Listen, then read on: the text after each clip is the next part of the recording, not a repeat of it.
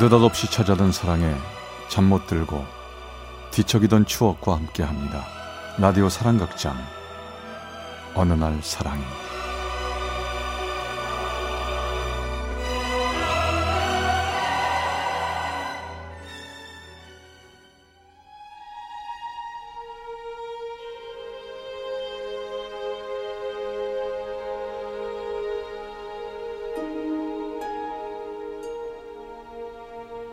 사랑의 체험수기 어느 날 사랑이 제 47화 아픔으로 남은 그대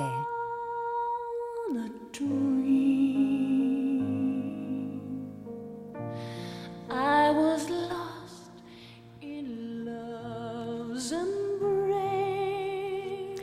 늦은 오후 향기 진한 커피 한 잔을 마시며 라디오에서 나오는 어느 날 사랑이라는 코너의 사랑 이야기를 들을 때마다 저 멀리 기억 속에 꼭꼭 쌓여있던 아련한 첫사랑이 고개를 내밀고 올라오는 바람에 괜스레 가슴 아려 눈물이 흐를 때가 있습니다. 두 번 다시 떠올리고 싶지 않은 사람. 이 세상에 태어나 처음으로 이성 간의 사랑을 알게 해준 사람이 있었습니다.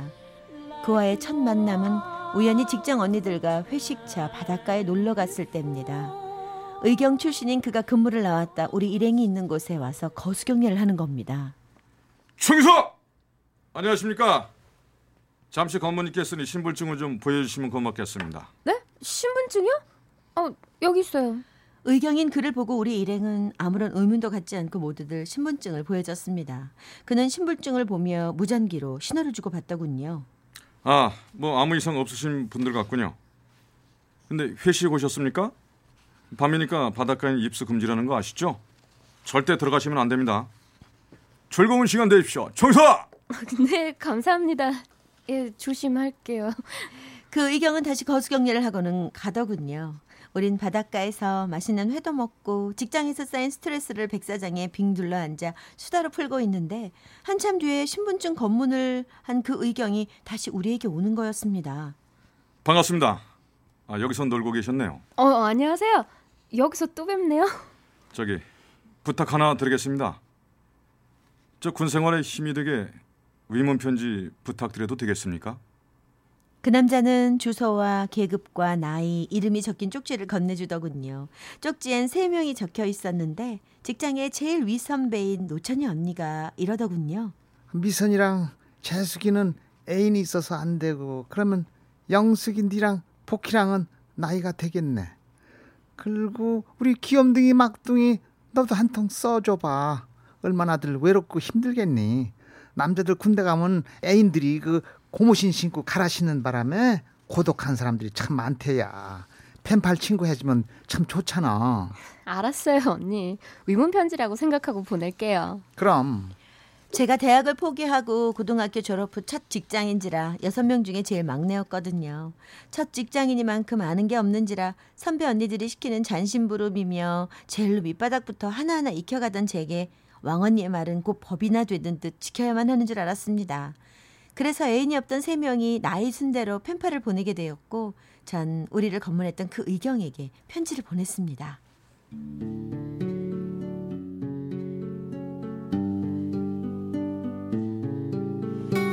저는 일을 마치고 퇴근길에 시내 문구점에 들러 예쁜 편지지와 봉투를 사서 편지를 보냈더랬죠. 답장이 오면 편지를 가게에 가져와서 언니들이랑 같이 보면서 유치찬란한 문장에 웃기도 많이 웃었어요. 처음엔 그냥 호기심에 답장이 올까 싶어 보내고 나중엔 하나둘 보내다 보니 친구처럼 가까워져서 부대에 면회도 가게 되었습니다. 그때 면회 간 날 면회장에 부대에서 제법 높으신 분이 오셨습니다. 오 자네 애인인가?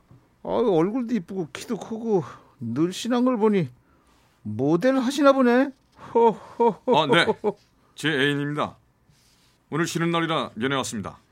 오 남친 이름을 부르면서 제대하려면 아직 2년이 남았으니까 고무신 갈아 신으면 안 됩니다. 끝까지 지켜주세요, 아가씨. 알겠습니까? 아시겠죠?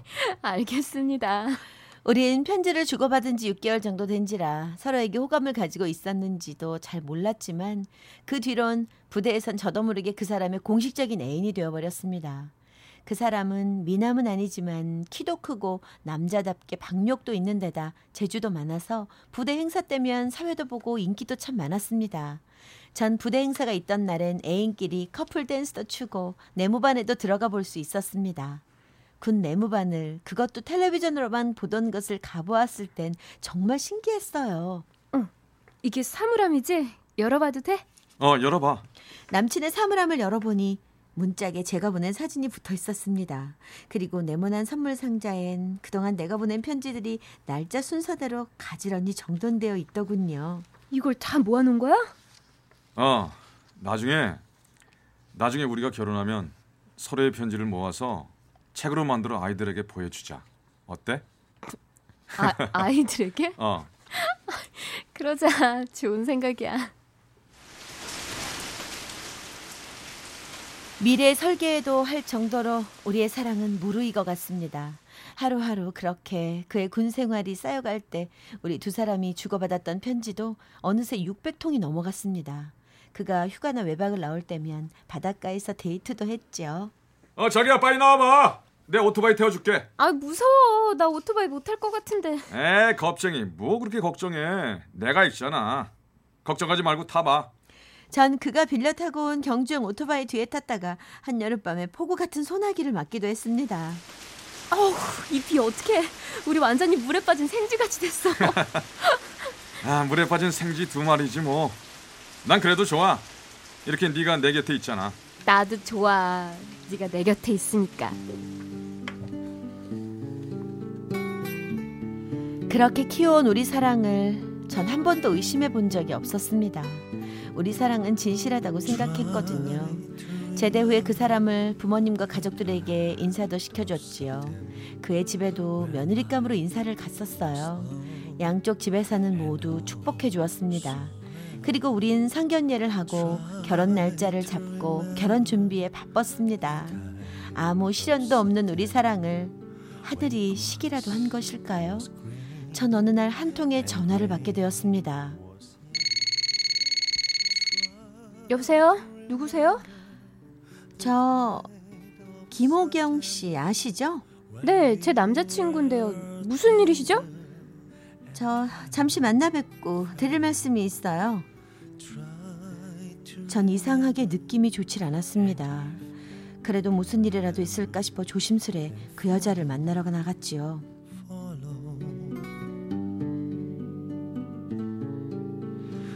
저 아까 전화하신 분이세요? 네, 맞아요. 그 여자는 배가 나온 임산부였습니다.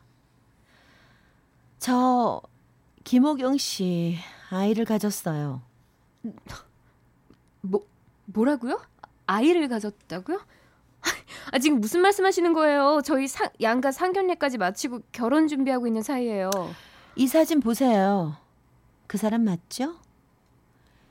그 여자가 제게 보여준 사진 한 장. 그와 다정하게 껴안고 있는 사람은 바로 제 앞에 있던 그 여자였어요. 전 떨리는 손으로 커피잔을 들 수가 없어 두 손을 꼭 잡고 말없이 사진을 보고 있었습니다. 오빠랑 만난 지 1년 반 됐고요. 두 사람이 결혼한다는 소리에 가만히 있으려다 뱃속에 아이를 위해 찾아왔어요. 무슨 말인지 알았어요. 그만 갈게요.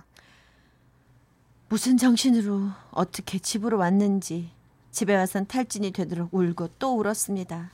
그리고 전 결국 탈진해 응급실에 실려가고 말았죠.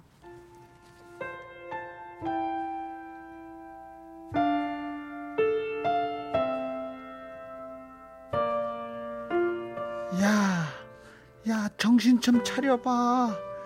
네 왜 이러니? 결혼 앞둔 여자가 이게 무슨 일이야?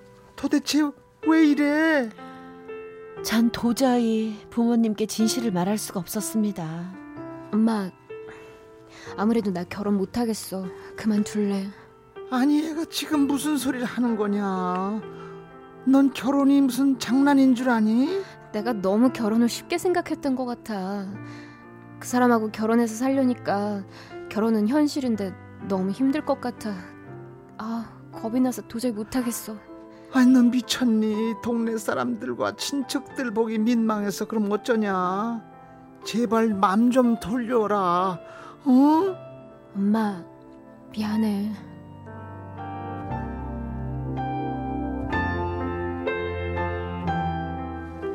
결국 우리는 파혼을 맞았습니다. 그리고 그 사람은 저를 찾아왔습니다.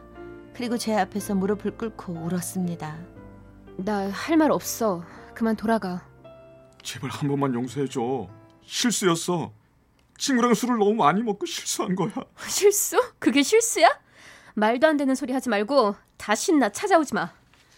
전 그렇게 그와의 꿈 같은 미래를 끝내버렸습니다. 그와 주고받았던 선물들과 무엇보다 고이 간직한 편지들을 한장 한 장 불태웠습니다.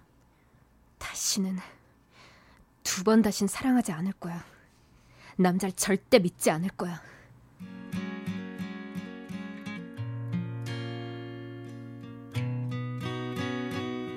첫사랑의 아픈 흔적이 사라질 때쯤 되자 전 이미 32살이 되어버렸습니다.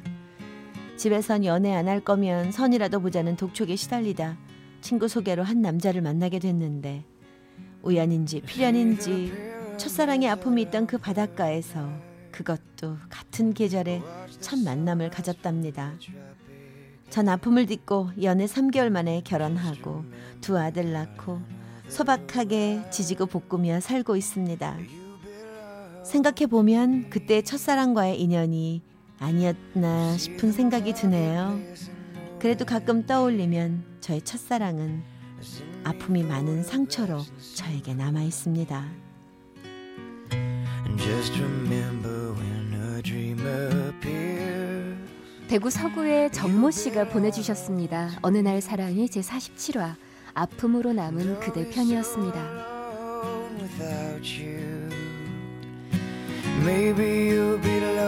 comes from two.